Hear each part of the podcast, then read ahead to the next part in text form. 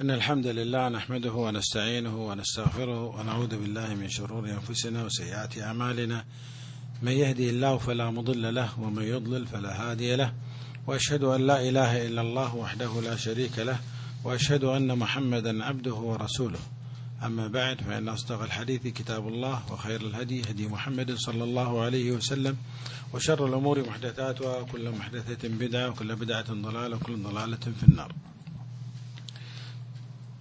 تكلمنا في البارحة عن أصل المنهج السلفي وبينا أن المنهج السلفي إنما هو استمرار للمنهج الذي عليه النبي صلى الله عليه وسلم وأصحابه لأن النبي أرشد الأمة إلى هذا وبين لهم أنه سيكون اختلاف في الأمة كما صح عنه صلى الله عليه وسلم. أن اليهود افترقوا على 71 فرقة وافترقت النصارى على 72 فرقة وستفترق هذه الأمة على 73 فرقة كلها في النار إلا واحدة. ثم أعطى النبي صلى الله عليه وسلم المنهج الواضح الصريح قال في هذا المنهج ما أنا عليه وأصحابي.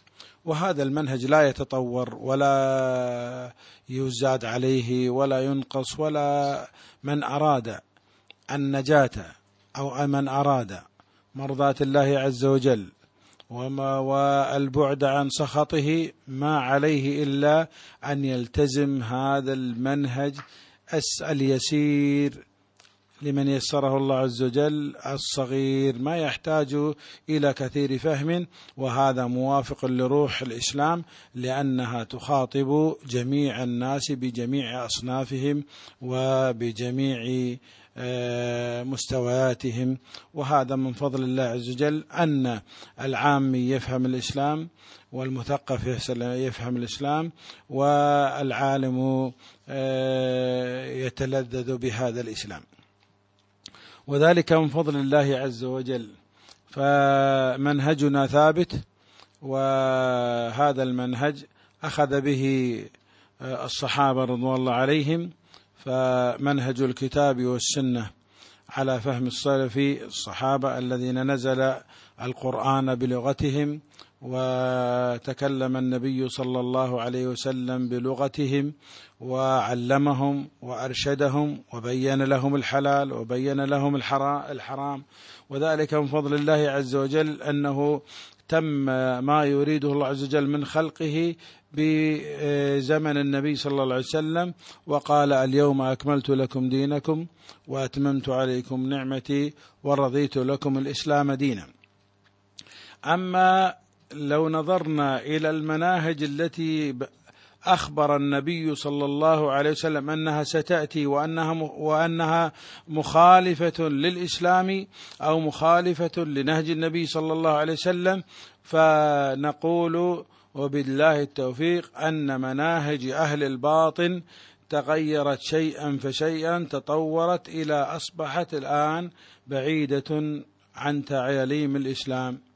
وكذلك مناهج أهل الكلام تطورت شيئا فشيئا حتى أصبحت لها اصولا وقواعد هي أقرب إلى الثقافات اليونانية والفارسية والهندية وغيرها من الثقافات وبقايا الديانات المحرفة مثل اليهودية والنصرانية فأهل الكلام يعتمدون على هذا ولكن منهجهم ليس ثابت. فمنهم الجهمية ثم بعد ذلك المعتزلة ثم مذهب الأشعري ثم بعد ذلك الماتريدي وهكذا يتطور منهجهم شيئا فشيئا. وأما منهج أهل السنة والجماعة الذي هو منهج الكتاب والسنة على فهم الصحابة رضوان الله عليهم أجمعين ثابت لم يتغير. فلذلك لما دعي شيخ الإسلام إلى المناظرة من قبل أمير أمير المؤمنين في وقته ناداه وجمع العلماء ليناظروه. فمجمل الكلام أنه لما جلس ليناظرهم قال ماذا تقول بعقيدتك؟ قال لا أنا ولا أكبر مني يقول بالعقيدة إنما نقول بما قال الله عز وجل ونعتقد بما أمر الله عز وجل به ونقول بقول النبي صلى الله عليه وسلم ونعتقد باعتقاد النبي صلى الله عليه وسلم ونفعل ونقول مثل قول وأفعال الصحابة رضوان الله عليهم. وهذا المنهج ثابت لا يتغير فلما جاء الإمام محمد بن عبد الوهاب عالم من علماء السلفية عالم من علام المنهج أهل السنة والجماعة جاء ليبين هذا المنهج ولم يزد عليه ولم ينقص. بل دعا الناس إلى التمسك بالكتاب والسنة على فهم السلف رضوان الله عليهم. وما زلنا جميعا نحن السلفيون بفضل الله عز وجل. هذا منهجنا. لا يزيد ولا ينقص. في زمن الإمام محمد بن عبد الوهاب أو في زمن شيخ الإسلام ابن تيمية أو في زمن الأئمة الأربعة الإمام أبو حنيفة الإمام الأعظم رحمه الله والإمام مالك والإمام الشافعي والإمام أحمد رحمهم الله جميعا. فقد خدموا الإسلام لكن منهجهم ثابت لا يتغير وهم في العقيدة واحد. وإن اختلفوا في بعض الفروع فهذا مستساق ولا بأس لأن النصوص الأفهام حولها كثيرة. هذا والله أعلم. وصلى اللهم على محمد وعلى آله وصحبه وسلم.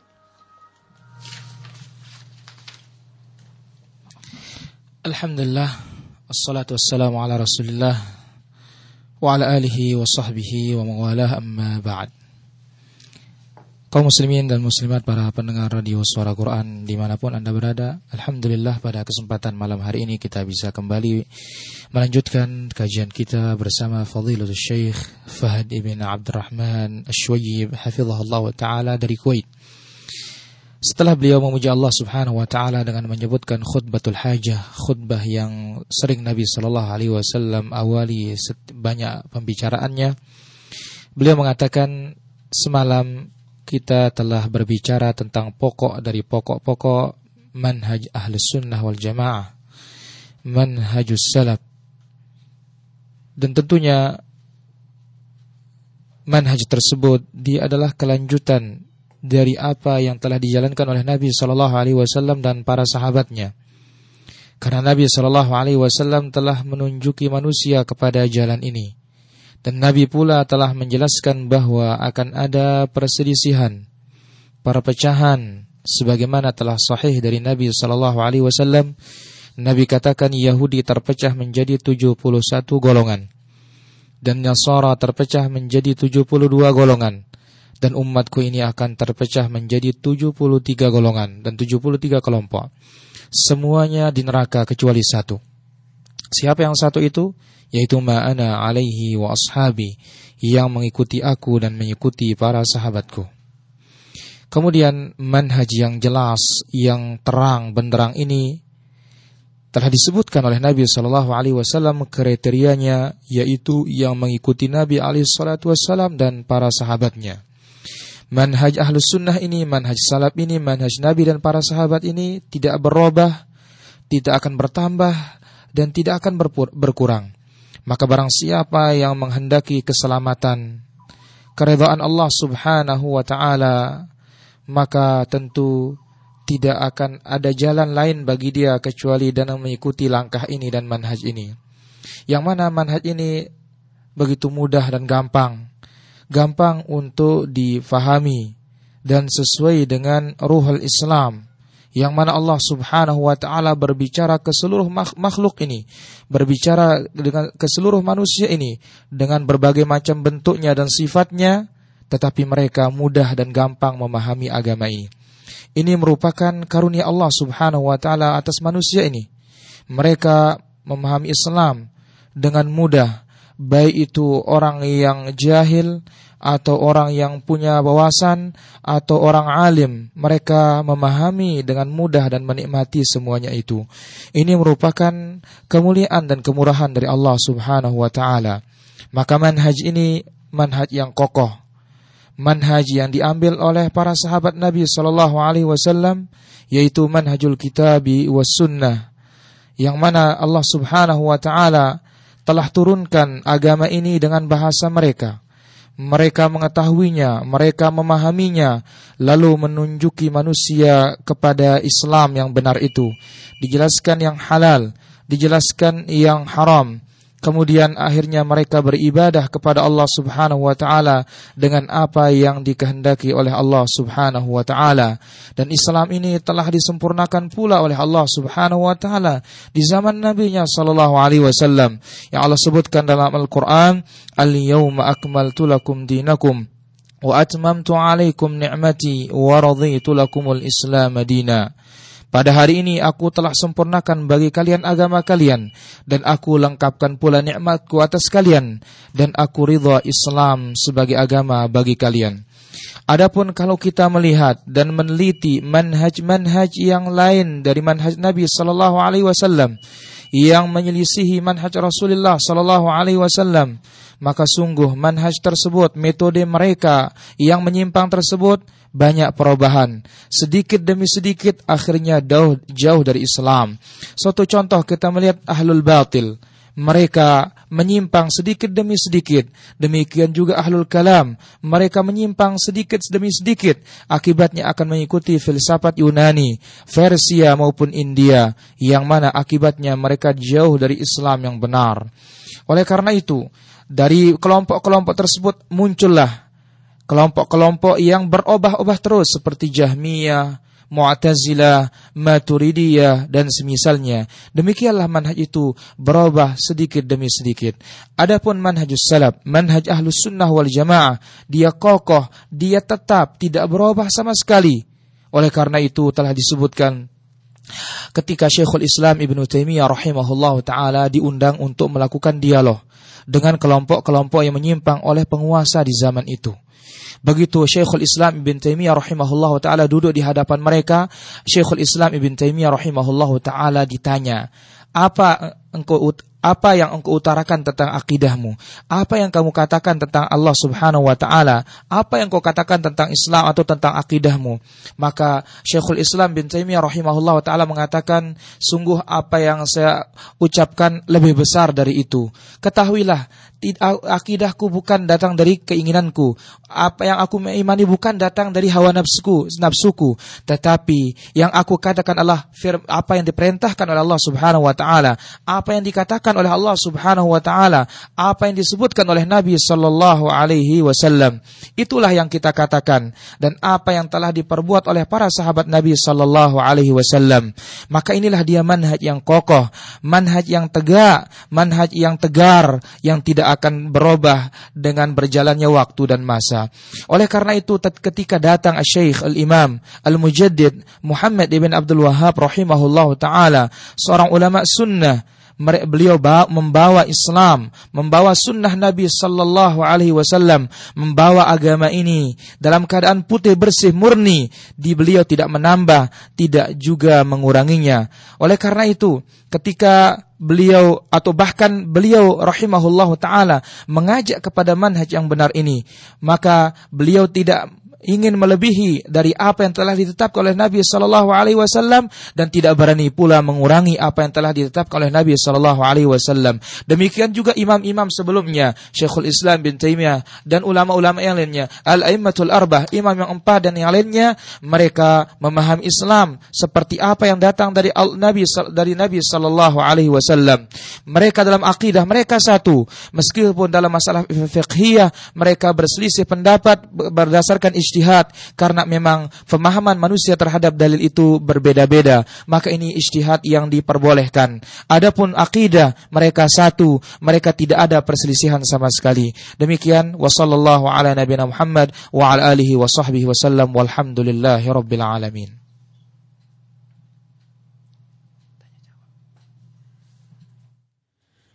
Baik kaum muslimin dan muslimat, saudara pendengar radio suara Quran yang dirahmati Allah Subhanahu wa taala.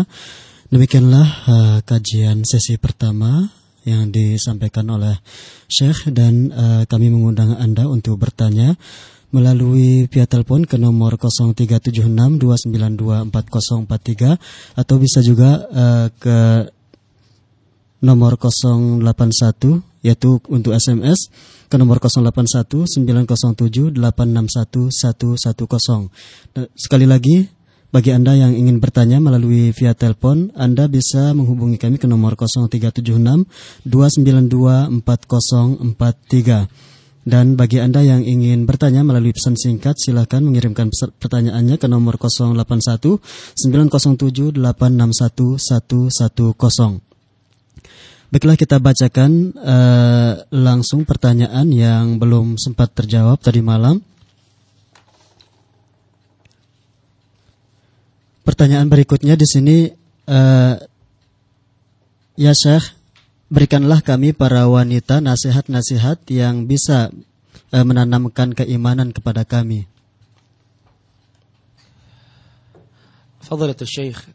Hafizakallah. Ins uh, narju minkum at-tawjih wan nasihah lil ummahat wal muslimat. Nasihah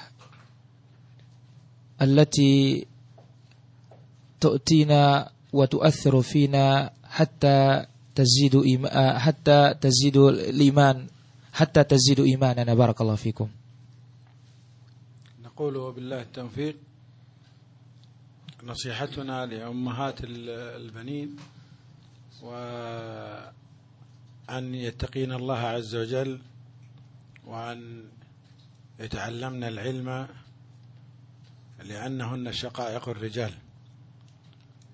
فالعلم مهم للمرأة لأنها هي التي تنشئ هذه الذرية التي عندها. فإن أنشأتهم على خير فإن الثمرة ستكون بإذن الله خير. وإن كانت الثمرة غير خير وزرعت شرا فالنتيجة ستكون شر. والإسلام أمر المرأة أن تتعلم العلم الشرعي كما أمر الرجال. فقال النبي صلى الله عليه وسلم العلم فريضة على كل مسلم ومسلمة. فمن هذا الحديث أنه ينبغي على الأمهات أن يربين أبنائهن وبناتهن على تعاليم الإسلام لأن الأصل في بناء البيوت هي أن تبنى على الشريعة الإسلامية ويطبق قائد هذه الأسرة أركان الإسلام في بيته ويعلم أبناءه الصلاة وهم أبناء سبع ويضربهم على وهم أبناء عشر ويفصل البنين عن البنات ويعلم البنت على الحجاب والأم تعلم ابنتها على الحجاب وعلى الصلاة الشرعية وعلى العفة وعدم مخالطة وعدم مخالطة الصبيان وأخذ الخليل والخليلة أو الصديق والصديقة. فهذه مسؤولية الأم. نحن نذكرها بالله عز وجل أنها لها نصيب من الإثم. لو تركت الأبناء هملا فلا بد للمرأة أن ترعى أبنائها كما يرعى الفلاح زرعه حتى يثمر فيستفيد منه. وكذلك الأم. هذا والله أعلم. Kaum muslimin dan muslimat, para pendengar radio suara Quran dirahmati Allah Azza wa Jalla, nasihat kami terhadap para muslimah dan ibu-ibu adalah mereka bertakwa kepada Allah Azza wa Jalla dan mempelajari dan, dan belajar ilmu. Karena ilmu syar'i, karena mereka adalah saudaranya laki-laki. Sebagaimana laki-laki wajib baginya untuk belajar ilmu agama, maka demikian juga para wanita wajib baginya untuk belajar agama.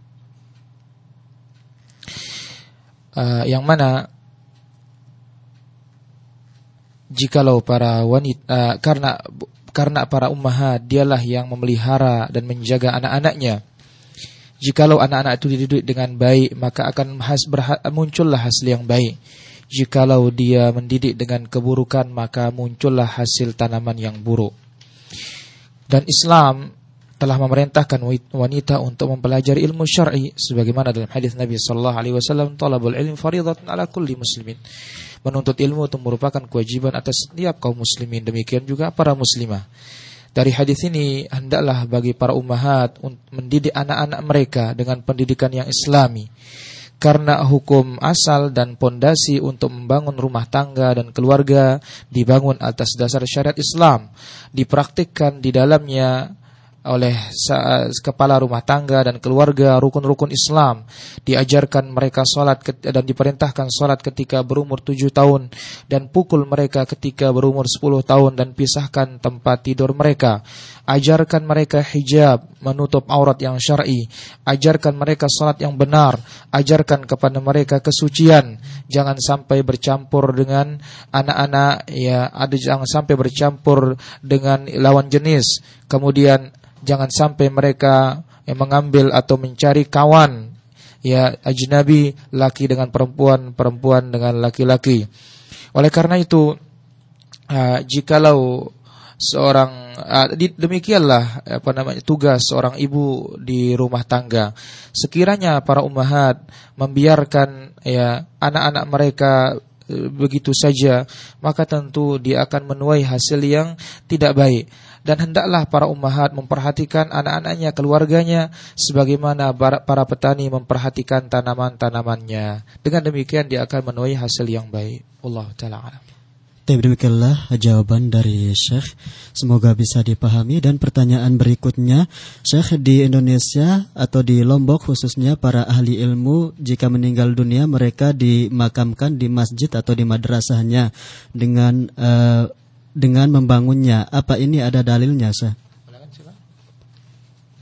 Di, di Indonesia atau di Lombok khususnya para ahli ilmu jika meninggal dunia mereka dimakamkan di masjid atau di madrasahnya dengan membangun dengan membangunnya. Yaqul sa'il barakallahu fikum adatul ulama fi Indonesia wa khasatan fi Lombok idza tawaffa al-alim dufina fi masjidihi au fi ma'hadihi هل له دليل من الكتاب والسنة على هذه القضية؟ هذه القضية لا دليل عليها. إذا مات المسلم أيا كان هذا المسلم سواء كان عالما أو كان مسلما عاديا فإنه آه، يدفن في مقابر المسلمين ولا يميز آه، أحد على أحد. فالبقيع وهي فيها من علماء الصحابة وغيرهم كانوا لا يميزون كانوا يدفنون ولا شك أن الصحابة أفضل آه، المسلمين بعد النبي صلى الله عليه وسلم ومع ذلك لم يكن هناك قبور تميزهم عن غيرهم. فمن فعل ذلك فقد ابتعد ابتدع في دين الله عز وجل. وننصح إخواننا جميعا في أندونيسيا أن يحذروا مثل هذا العمل. فلا يميزون أنفسهم ولا يميزون علماءهم فإذا ماتوا يقبرون مع بقية المسلمين والله أعلم. Beliau hafizahullah taala menjawab. وكذلك أيضا بالنسبة للمعاهد أيضا ما ما قيل في المساجد يقال أيضا في المعاهد.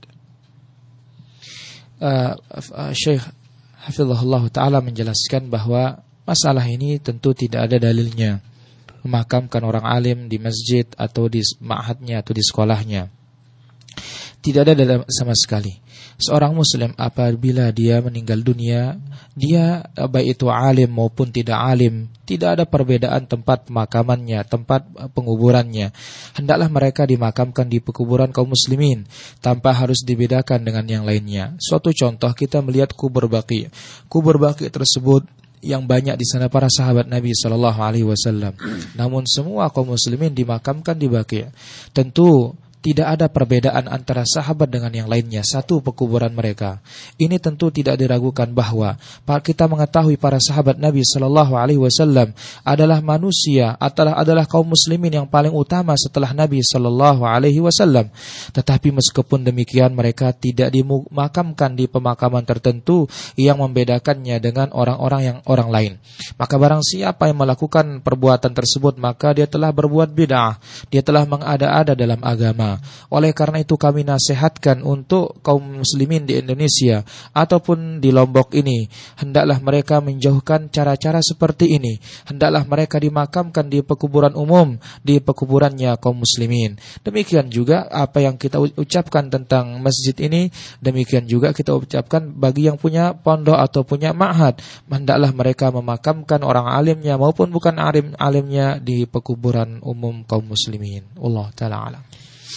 Tapi demikianlah jawaban dari Syekh semoga bisa dipahami dan pertanyaan berikutnya Syekh apa hukumnya dan e, berapa besar dosa seorang istri yang melakukan mensturbasi dengan tangannya untuk e, memenuhi kebutuhan batinnya dikarenakan suami pergi e, pergi meninggalkannya untuk mencari nafkah sampai berbulan-bulan.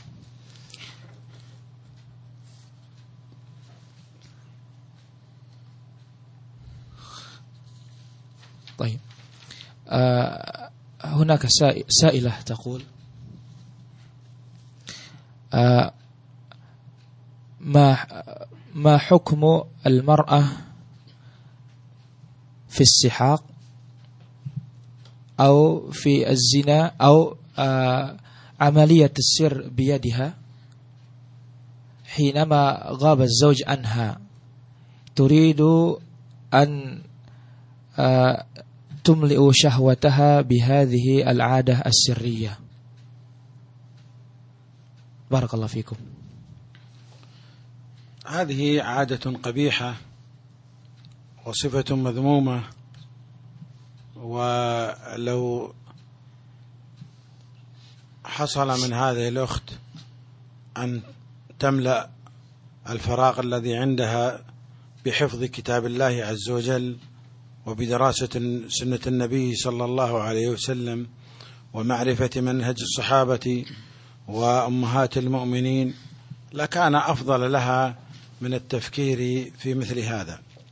لكن هذا لا شك أنه مخالف وحرام ولا يجوز للمرأة أن تستخدم ذلك. فقد بين الله سبحانه وتعالى هذا فحل لنا الزوجة وملك اليمين وما وبعد ذلك يعتبر اعتداء ومخالفة إلا على أزواجهم أو ما ملكت أيمانهم فمن ابتغى بعد ذلك فأولئك هم العادون. فلا شك أن هذا فيه اعتداء خلقي من هذه المرأة ننصحها بالتوبة إلى الله عز وجل والرجوع إليها والرجوع إليه فإن كانت لا تستطيع أن تصبر فعليها أن تتصل بزوجها ليرجع إليها أفضل وأحسن لها من هذا الفعل القبيح Syekh Hafizahullah Ta'ala menjawab Ini merupakan kebiasaan yang buruk Dan sifat yang tercela dalam agama Hendaklah seorang muslimah Atau seorang wanita memenuhi waktunya dengan hal-hal yang bermanfaat seperti menghafal menghafal kitab Allah Azza wa Jalla, mempelajari sunnah Nabi Sallallahu Alaihi Wasallam dan mengetahui manhaj sahabat dan manhajus salaf itu lebih utama, lebih baik baginya daripada memikirkan hal-hal yang diharamkan oleh Allah Subhanahu Wa Taala. Perkara ini adalah jelas perkara haram. Tidak boleh seorang wanita berbuat seperti ini. Yang mana Allah Azza wa Jalla telah jelaskan dalam Al-Quran. Yang dihalalkan adalah yaitu istri, kemudian budak-budak, ya. Dan yang lebih selebih dari itu maka telah melampaui batas dan termasuk orang-orang yang berdosa. Allah azza wa jalla telah sebutkan dalam Al-Qur'an illa ala azwajihim aw ma malakat aymanuhum faman ibtagha wara'a dzalika faulaika humul adun yang dihalalkan Allah Subhanahu wa taala istri-istri kemudian budak-budak selebih dari itu maka orang-orang yang melampaui batas. Oleh karena itu kami nasihatkan bagi para akhwat dan muslimah hendaklah mereka bertaubat kepada Allah Azza wa Jalla kemudian kembali kepada jalan yang benar. Jikalau dia tidak mampu bersabar maka hendaklah dia apa namanya minta suaminya untuk segera pulang dan itu yang lebih utama dan lebih baik baginya. Uh, di sini ada pertanyaan. Ya Syekh, tadi antum katakan bahwa manhaj-manhaj yang menyimpang dari manhaj yang benar, mereka banyak berubah, tidak tetap di atas satu uh, manhaj. Contoh berikanlah kami contoh terhadap apa yang engkau katakan yaqulu sa'il qulta anna al-manahij alladhina inharafu an al-manhaj as-sahih tatawwar idrib lana mithalan ala ma qulta barakallahu fik هذا سؤال مهم ولا بد الانتباه إليه نسأل الله عز وجل أن ينفعني وإخواني بما أقول وما قلته فهو ثابت ولله الحمد بأن مذهب أهل السنة والجماعة منهج ثابت لا يتغير ولا يتبدل ولا يحتاج إلى نقصان ولا إلى زيادة. وقلت أن أهل الكلام وأهل الباطن تغيرت مناهجهم فبدأ في نفي الصفات أهل الكلام صفات الله عز وجل ثم بعد ذلك تأويلها ثم بعد ذلك انحرف الأشعري إلى الوسطية لكنه ليس امتدادا للسلف إنما امتدادا للخلف. فهو من مدرسة أهل الكلام وإلى غير ذلك، لكن نحن الآن سنضرب مثالا الآن أصبح واضحا وفي قنوات الشيعية واضح والكلام الذي سأقوله ما يحتاج إلى تدليل لأنه مجرد أن تنظر إلى تنظرون أيها الإخوة والأخوات إلى مصادر الشيعة ستجدون هذا الكلام واضحا جليا. تطور التشيع. كان الشيعة في بدايته كان فقط التشيع لعلي ضد معاوية. ولو كنا نحن في زمنهم لكنا مع علي ضد معاوية وهذا حق لا فيه ليس فيه ليس فيه يعني مراء. وعلي كان على الحق وهو أفضل من معاوية و وأمرنا باتباعه رضي الله عنه. ف ولم يكن هناك اسم تشيع. ثم بعد ذلك تطور هذا المذهب بعد مقتل الحسين رضي الله عنه وأرضاه. آه، إلى أن صار هناك نوع من التعصب. وبعد الحسين آه، أول ما ظهر ظهرت الولاية وأن آه، الأمة لا بد لها من ولاية واخترعوا من عند أنفسهم اثنا عشر وليا 11 آه، معروفين وواحد غائب. نحن لا نؤمن بوجوده أصلا لأن آه، محمد الحسن العسكري عقيم لا ينجب الأولاد. ثم بعد ذلك آه، تطور إلى أن كان في بداية التشيع ما يسبون أبو بكر ولا عمر ولا يرفضون ولايتهما ولا عثمان وكان يحبون الصحابة والأئمة الاثنى عشر الأحد عشر المذكورين آه، كأصول الأئمة عند الشيعة يترحمون على أبو بكر وعمر ومنهم من سمى اسمه ابنيه أبو بكر وعمر وسموا عائشة ويحبون عائشة ويحترمونها وأنها زوج النبي صلى الله عليه وسلم الطاهرة المطهرة الصديقة بنت الصديق. آه، هذه كلها آه، موجودة في مراجع الشيعة ليس من راجع السنة. نحن نتكلم أن هذا الكلام اللي يقوله كله موجود في مراجع السنة وفي قنوات السنة الشيعة. آسف. ثم بعد ذلك ظهرت ما تطور المنهج إلى أن صار هناك عصمة. وأن الأئمة الاثنى عشرية معصومين وأنهم آه، آه، من الكبائر ومن الصغائر وأنهم آه، امتداد للرسالة وأن الوحي ينزل إليهم. هذا كله زيادات لا تمت في الإسلام بصلة. ثم بعد العصمة ادعوا أن الأئمة يعلمون الغيب ويعلمون متى يموتون ولا يموتون إلا بإذن بإذنهم وأن لهم إرادة كونية وأنهم لهم شيء من من أفعال الله عز وجل وهذا من أبطل الباطل. فهذه علم الغيب. كل الشيعة بدون استثناء يقولون أن الأئمة يعلمون الغيب وهذا من أبطل الباطل لأن الله عز وجل يقول إن, إن إنما الغيب لله. آه ثم بعد ذلك تطور إلى أن وصل إلى تحريف القرآن وأن القرآن الذي بين أيدينا نحن السنة الذي يقرأه العامي وغير العامي ومعروف هذا الكتاب من الدفة إلى الدفة مبتدأ بسورة الفاتحة منتهى بسورة النساء الناس. هذا القرآن المعروف الذي هو بين أيدينا هو كتاب الله الذي ينزل من زاد حرفا أو نقص حرفا فلا شك أنه عندنا كافر. وهم يقولون أن هذا محرف وأن الصحابة حذفوا آيات وأن هناك مصحف اسمه فاطمة محجوب عندهم ولا يعرفه أحد.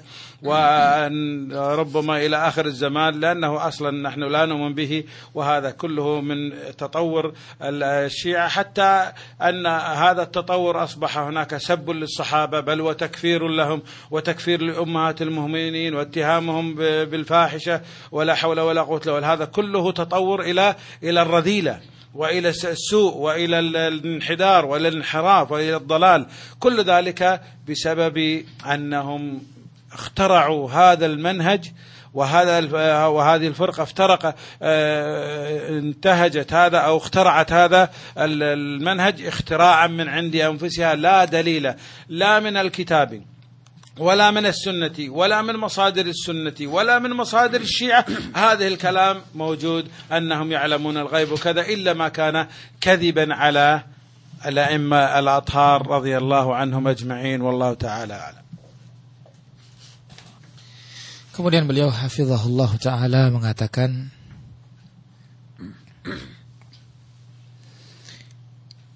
Ketahuilah bahwa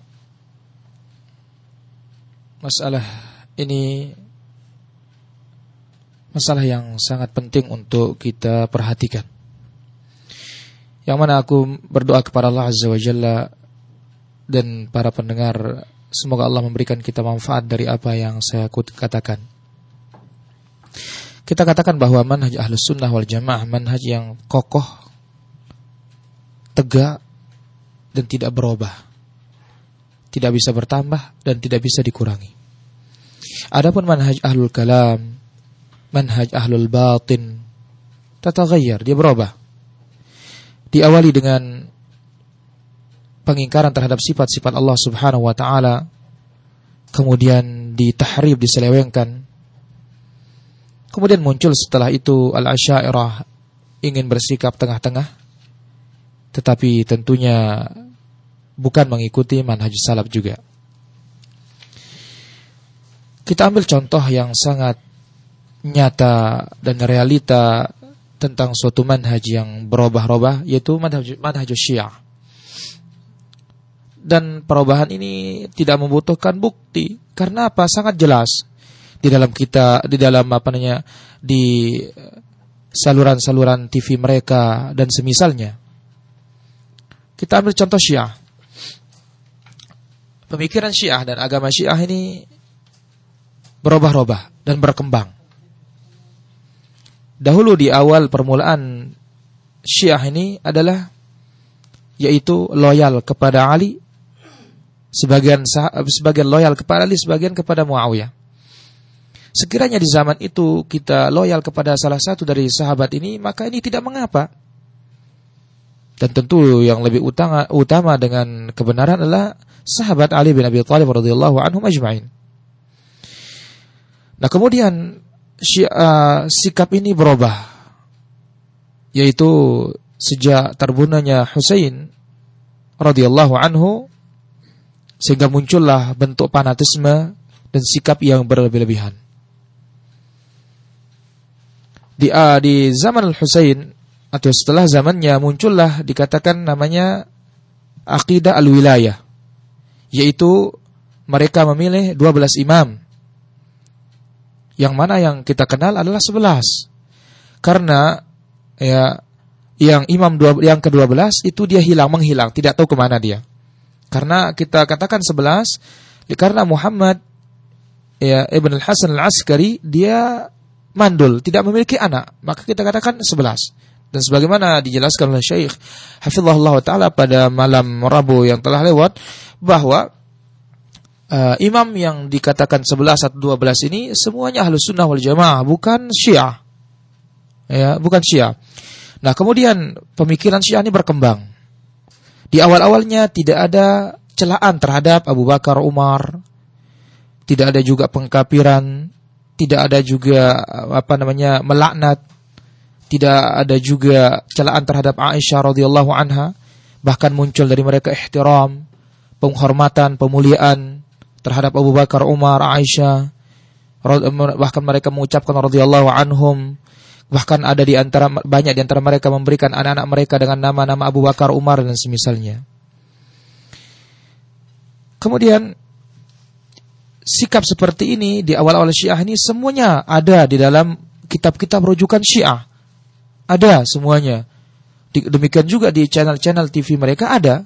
Namun setelah itu berkembang, berkembang sehingga muncullah akidah yaitu menganggap bahwa para imam itu maksum, suci dari segala dosa, terjaga dari segala dosa, dosa besar maupun dosa kecil. Bahkan terus mereka berkelanjutan meyakini bahwa para imam itu datang kepada mereka wahyu dari Allah Subhanahu wa taala. Semua akidah yang berubah, yang menyimpang ini tentu tidak punya hubungan dengan Islam sama sekali. Kemudian Syiah berlanjut, berkembang pemahaman ini, pemikiran ini dengan menganggap bahwa para imam itu mengetahui yang gaib. Bahkan dia tahu kapan dirinya mati, kapan dirinya meninggal. Ya. Bahkan diberikan imam-imam itu sifat seperti sifat-sifat Allah Subhanahu wa taala. Yang mana ini merupakan kebatilan yang paling batil. Karena Allah Azza wa Jalla telah sebutkan dalam Al-Quran, Qul la ya'lamu man fis samawati wal ardi ghaib illa Allah. Katakanlah bahwa tidak ada yang mengetahui yang gaib dan tidak ada yang mengetahui yang di langit maupun di bumi tentang gaib kecuali Allah Subhanahu wa taala. Kemudian pemikiran ini lagi berubah.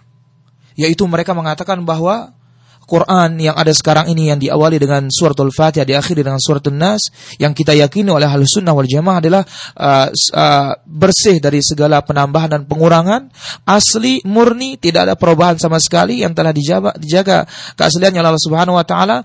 Mereka uh, yang mana siapa yang meyakini bahwa Quran ini kurang dan semisalnya menurut akidah Ahlus Sunnah wal Jamaah bahwa orangnya kafir keluar dari Islam. Namun orang-orang Syiah mereka berbeda dalam hal ini. Mereka menganggap bahwa Quran yang ada ini adalah kurang bahkan sudah banyak dirubah ya bahkan yang ada ini hanya sepertiga ya dua pertiganya uh, tidak ada sehingga mereka mencela para sahabat bahkan mengkafirkan para sahabat Nabi Shallallahu Alaihi Wasallam ya berkembang berkembang sampai sejelek ini sampai sejahat ini yang membawa kepada penyimpangan dan kesesatan Tentu kenapa demikian? Kenapa bisa berubah-ubah terus manhaj Syiah dan agama Syiah ini?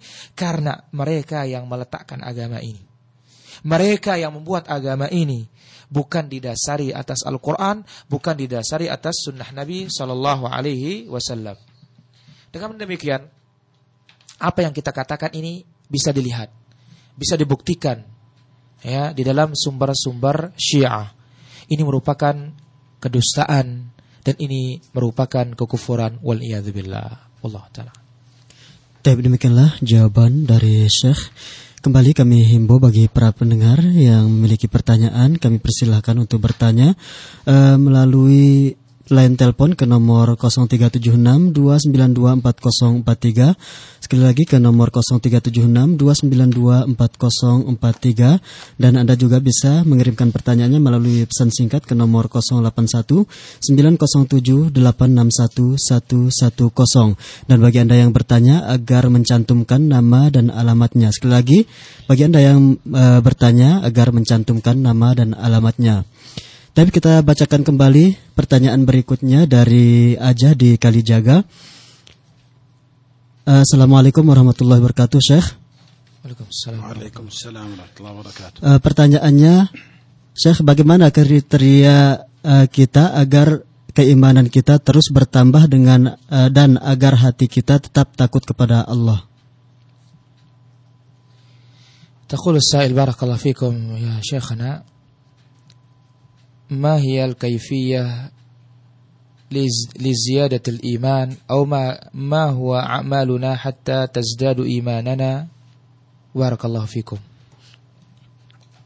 لا شك أن العلم وأعلاه كتاب الله عز وجل حفظ كتاب الله ومعرفة معناه وقراءته عند التدبر لا شك أن هذا هو من أعظم وسائل زيادة الإيمان وتثبيت الإيمان في قلوب المؤمنين. ثم بعد ذلك نقرأ في سيرة النبي صلى الله عليه وسلم ونعرف سنته ونعرف ماذا أراد النبي صلى الله عليه وسلم لهذه الأمة من الخير في بيان الحلال والحرام وما حث هذه الأمة على أعمال تثبت الإيمان بعد القرآن وتدبره والسنة وتدبرها ومعرفة ما يراد منها. ثم بعد ذلك ذكر الله عز وجل في الصباح والمساء وفي كل حين فإن القلب الذاكر قلب حي والذي لا يذكر الله قلبه ميت. وكذلك الالتزام بالصفات والأخلاق التي أمر النبي صلى الله عليه وسلم بها كلها هذه وسائل تثبت الإيمان وكثرة الطاعات والإحسان وفعل الخيرات.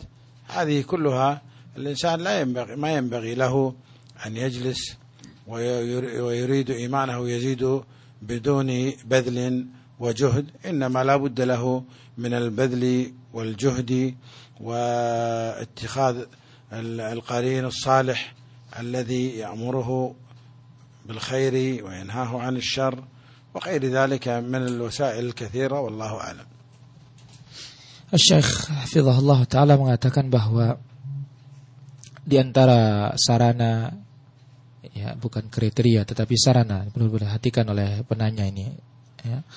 Sarana yang menumbuhkan dan mengokohkan iman kita dan menambahkan iman kita kepada Allah Azza wa Jalla adalah menghafal Al-Quran. Mentadaburi maknanya, kemudian memahami maknanya. Inilah dia perkara yang paling besar untuk menambah iman seseorang dan mengokohkannya. Kemudian setelah itu kita membaca sejarah Nabi Sallallahu Alaihi Wasallam dengannya kita mengetahui sunnah Nabi Sallallahu Alaihi Wasallam dan juga kita bisa mengetahui apa yang diinginkan oleh Nabi Shallallahu Alaihi Wasallam dari kebaikan-kebaikan bagi umat ini. Beliau menjelaskan yang halal dan yang haram dan apa yang dianjurkan oleh Nabi Alaihi Wasallam kepada umat ini berupa amalan-amalan yang mengokohkan iman kita ya setelah Al-Quran tersebut. Kemudian zikrullah azza wa jalla, berzikir kepada Allah Subhanahu wa taala zikir pagi, petang dan ya kapan saja tidak boleh ada waktu yang luang bagi kita yang kosong Mesti kita isi dengan zikrullah. Sebab antara hati yang berzikir dengan yang tidak berzikir berbeda. Hati yang berzikir hatinya hidup. Hati orang yang tidak berzikir hatinya mati.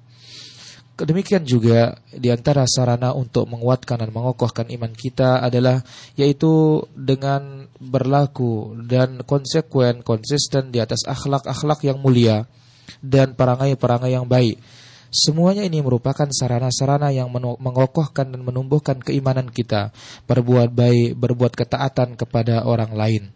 Oleh karena itu seorang muslim janganlah sampai waktunya terbuang sia-sia tanpa mendatangkan manfaat yang mengokohkan imannya. Demikian juga hendaklah seorang memilih teman duduk yang baik yang mengajak dia kepada kebaikan dan mencegah dia dari kemungkaran dan yang lainnya dari perkara-perkara yang mengokohkan iman. Allah taala. Tapi demikianlah jawaban dari Syekh semoga bisa dipahami dan pertanyaan berikutnya yang datangnya dari Fitri di Banjarsari. Assalamualaikum warahmatullahi wabarakatuh Syekh. Waalaikumsalam warahmatullahi wabarakatuh. Uh, pertanyaannya bagaimanakah hukumnya menggerak-gerakkan telunjuk di dalam sholat apakah ada dalilnya? تقول السائلة بارك الله فيكم يا شيخ ما حكم تحريك السبابة والإشارة في الصلاة هل له دليل هل له دليل؟ بارك الله فيكم. تحريك السبابة سنة ثابتة عن النبي صلى الله عليه وسلم فكان النبي صلى الله عليه وسلم يحركها كما جاء في وصف صلة صفة النبي صلى الله عليه وسلم من الصحابة. لما وصفوا لنا صلاة النبي قالوا كان يحرك النبي صلى الله عليه وسلم السبابة وكان يشير بها. نعم. Beliau hafizahullah taala mengatakan menggerak-gerakkan telunjuk ketika sholat itu merupakan waktu tasyahud itu merupakan sunnah Nabi Shallallahu Alaihi Wasallam. Sunnah yang sahih dari Rasulullah Shallallahu Alaihi Wasallam. Nabi kita alaihi salatu wassalam telah menggerakkan telunjuknya ketika tasyahud dalam sholat hal ini telah dibawakan kita oleh para sahabat Nabi Shallallahu Alaihi Wasallam ketika mereka menjelaskan bagaimana kaifiyah dan sifat sholat Nabi Shallallahu Alaihi Wasallam. Nabi Shallallahu Alaihi Wasallam menggerak-gerakkan telunjuknya dan berisyarat dengan telunjuk petunjuknya Allah taala alam. Demikianlah jawaban dari Syekh untuk Fitri yang ada di Banjarsari dan pertanyaan berikutnya datangnya dari Arif di Dasan Lian. E, pertanyaannya yang pertama, apa perbedaan ta'wil dan tahrib? Dan yang kedua, bagaimanakah kita meyakini istiwa Allah di atas aras yang sahih? يقول السائل بارك الله فيكم عندي سؤالان. السؤال الأول ما الفرق بين التأويل والتحريف؟ والسؤال الثاني كيف نعتقد استواء الله عز وجل على عرشه؟ الفرق بين التأويل والتحريف التحريف جزء من التأويل لأن التأويل ينقسم إلى قسمين.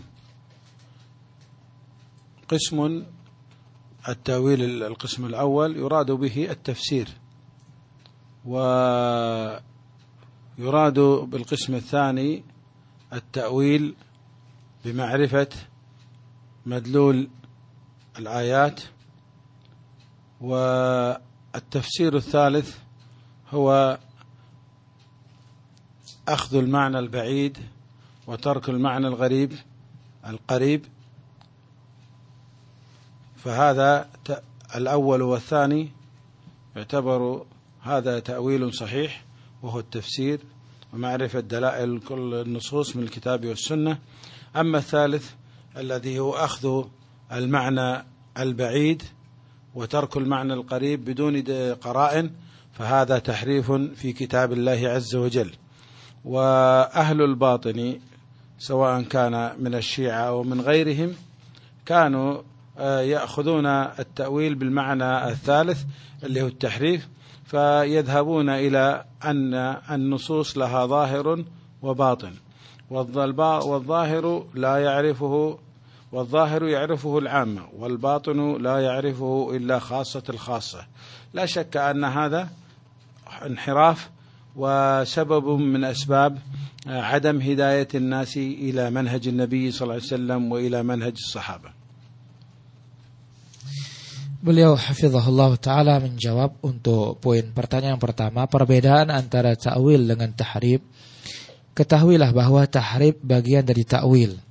Karena ta'wil itu dibagi menjadi dua. Yang pertama artinya tafsir, penjelasan. Yang kedua mengetahui kandungan dan tuntutan dari ayat tersebut.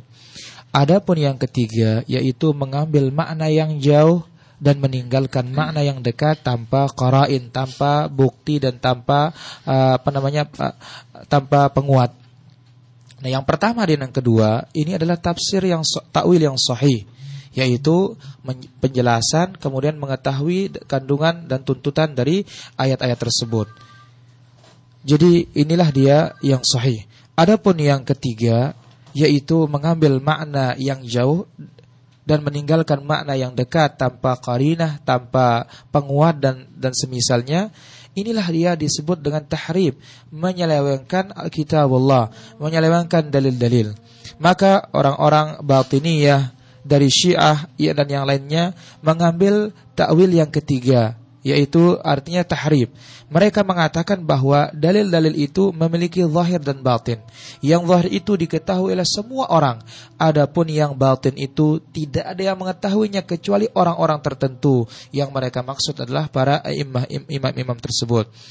Tentu inilah dia sebabnya mereka tidak mendapatkan hidayah kepada jalan yang lurus. Tapi demikianlah jawaban dari Syekh semoga bisa dipahami dan uh, sebelum kita lanjutkan ke pertanyaan berikutnya kita dengarkan dulu adzan berikut ini.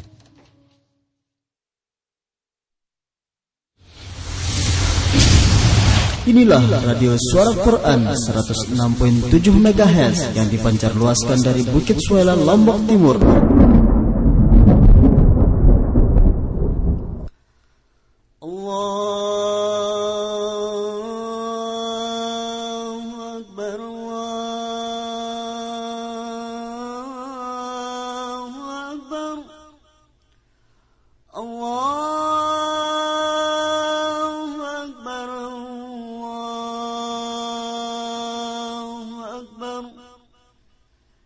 أشهد أن لا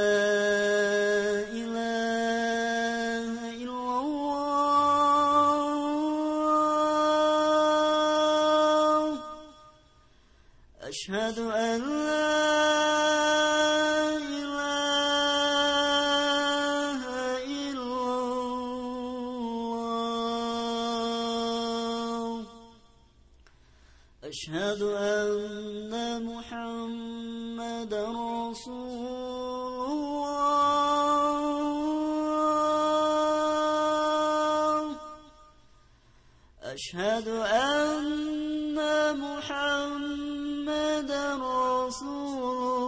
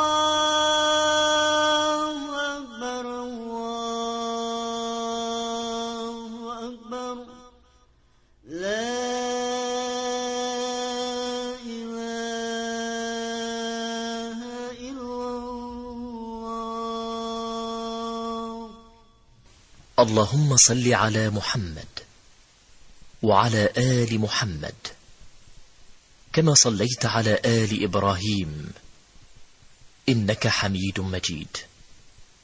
اللهم بارك على محمد وعلى آل محمد كما باركت على آل إبراهيم. إنك حميد مجيد. اللهم رب هذه الدعوة التامة. والصلاة القائمة. آت محمدا الوسيلة والفضيلة.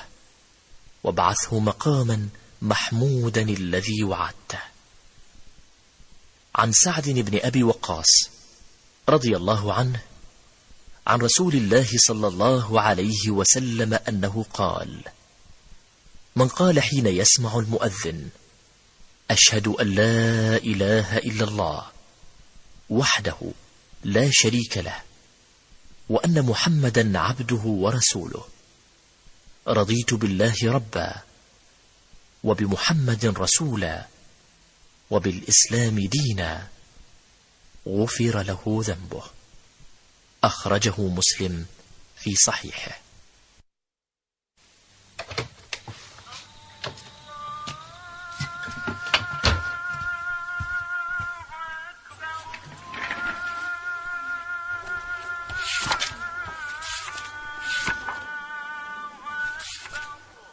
Tiap-tiap diri bertanggung jawab atas apa yang telah diperbuatnya, kecuali golongan kanan. Mereka berada di dalam surga. Mereka saling bertanya tentang keadaan orang-orang yang berdosa. Apakah yang telah memasukkan kamu ke dalam neraka sakor? Mereka menjawab, kami dahulu tidak termasuk orang-orang yang mengerjakan sholat. Kami telah meninggalkan sholat Kami telah meninggalkan sholat. Apakah yang telah memasukkan kamu ke dalam neraka sakor? Kami dahulu tidak termasuk orang-orang yang mengerjakan sholat. Kami telah meninggalkan sholat. Kami telah meninggalkan sholat. أعوذ بالله من الشيطان الرجيم كل نفس بما كسبت رهينة إلا أصحاب اليمين. إلا أصحاب اليمين. في جنات يتساءلون عن المجرمين ما سلككم في سقر. عن المجرمين ما سلككم في سقر. قالوا لم نك من المصلين. قالوا لم نك من المصلين أشهد أن لا إله إلا الله bahwasannya seseorang yang berjalan untuk pergi ke masjid, maka setiap langkah-langkahnya menaikkan derajatnya, mengampuni satu kesalahannya. ketika ia di dalam masjid. Malaikat senantiasa mendoakannya seraya mereka berkata, Allahumma gfir lahu, Allahumma wa tub alaih. Ya Allah ampuni dosanya, ya Allah berikan taubat kepadanya.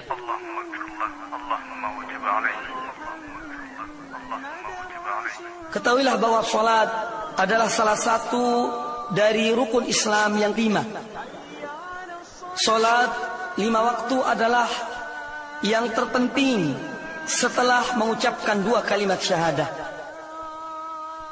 Sesungguhnya orang-orang yang merasa berat untuk mendatangi masjid-masjid dalam rangka sholat berjamaah hanyalah orang-orang yang ada di dalam hatinya penyakit kemunafikan.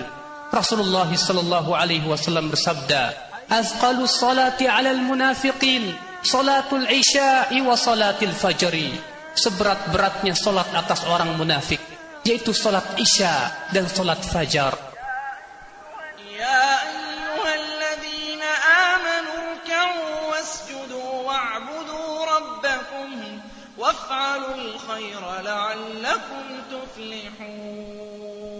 Wahai orang-orang yang beriman, rukuklah kamu, sujudlah kamu, dan sembahlah Rob kamu, serta berbuatlah kebaikan agar kamu sekalian memperoleh kemenangan.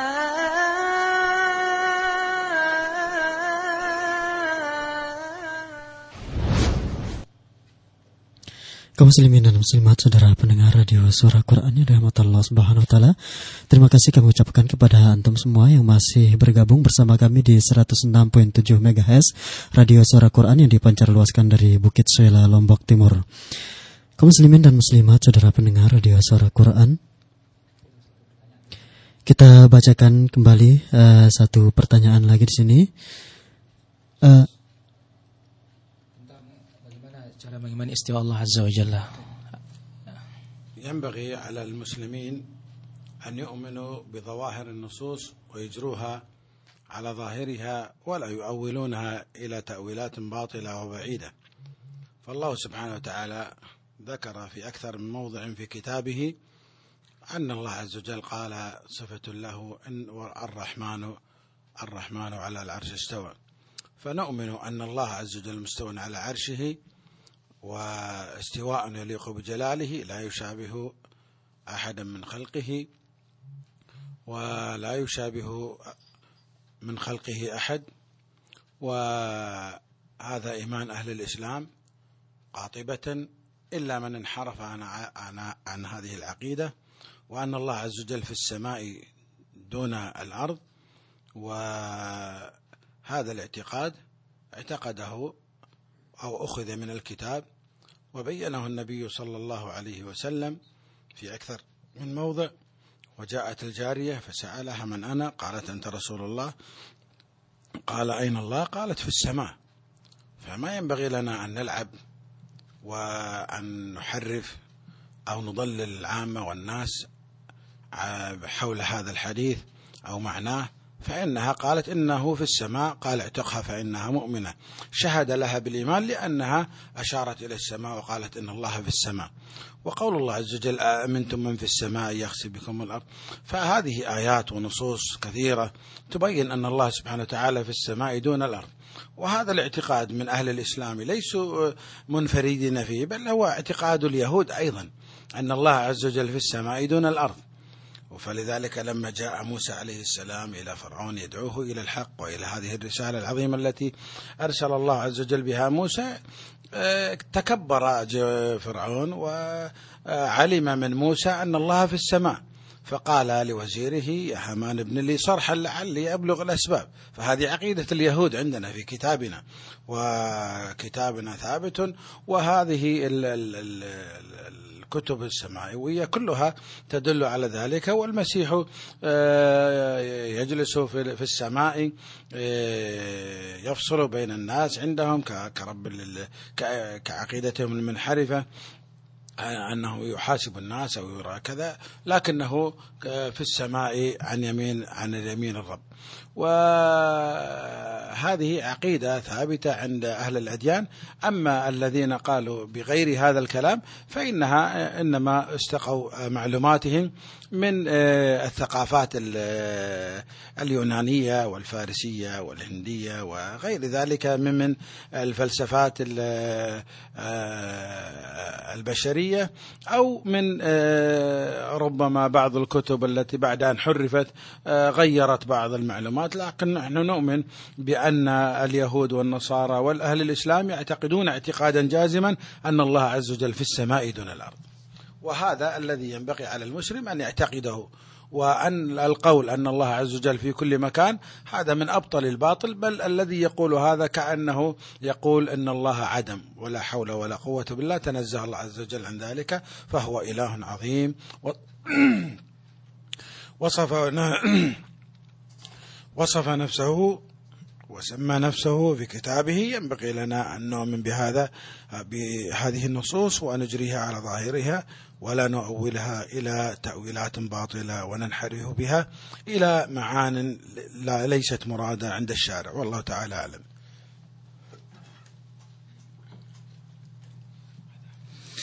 Beliau hafizahullah ta'ala mengatakan bahwa hendaklah seorang muslim atau hendaklah setiap kaum muslimin mengimani zahirun nusus, makna yang nampak dari dalil-dalil tersebut. Tidak boleh untuk dipalingkan kepada makna yang jauh dan makna yang batil. Allah Azza wa Jalla telah menyebutkan dalam banyak tempat di dalam Al-Quran di antaranya Allah katakan Ar-Rahman wa 'alal istawa. Allah Subhanahu wa taala bersemayam di atas arasy. Kita imani bahwa Allah Subhanahu wa taala di atas arasnya bersemayam yang layak dengan kebesarannya dan tidak serupa dengan makhluknya satu pun tidak ada.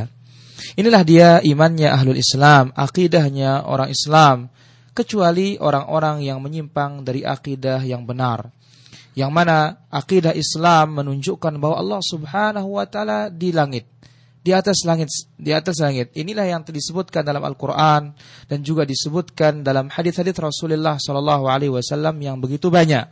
Suatu contoh telah datang seorang budak wanita yang diuji oleh Nabi Shallallahu alaihi wasallam Nabi katakan kepadanya aina Allah di mana Allah? Maka sang budak ini mengatakan Allah di atas langit sana. sana.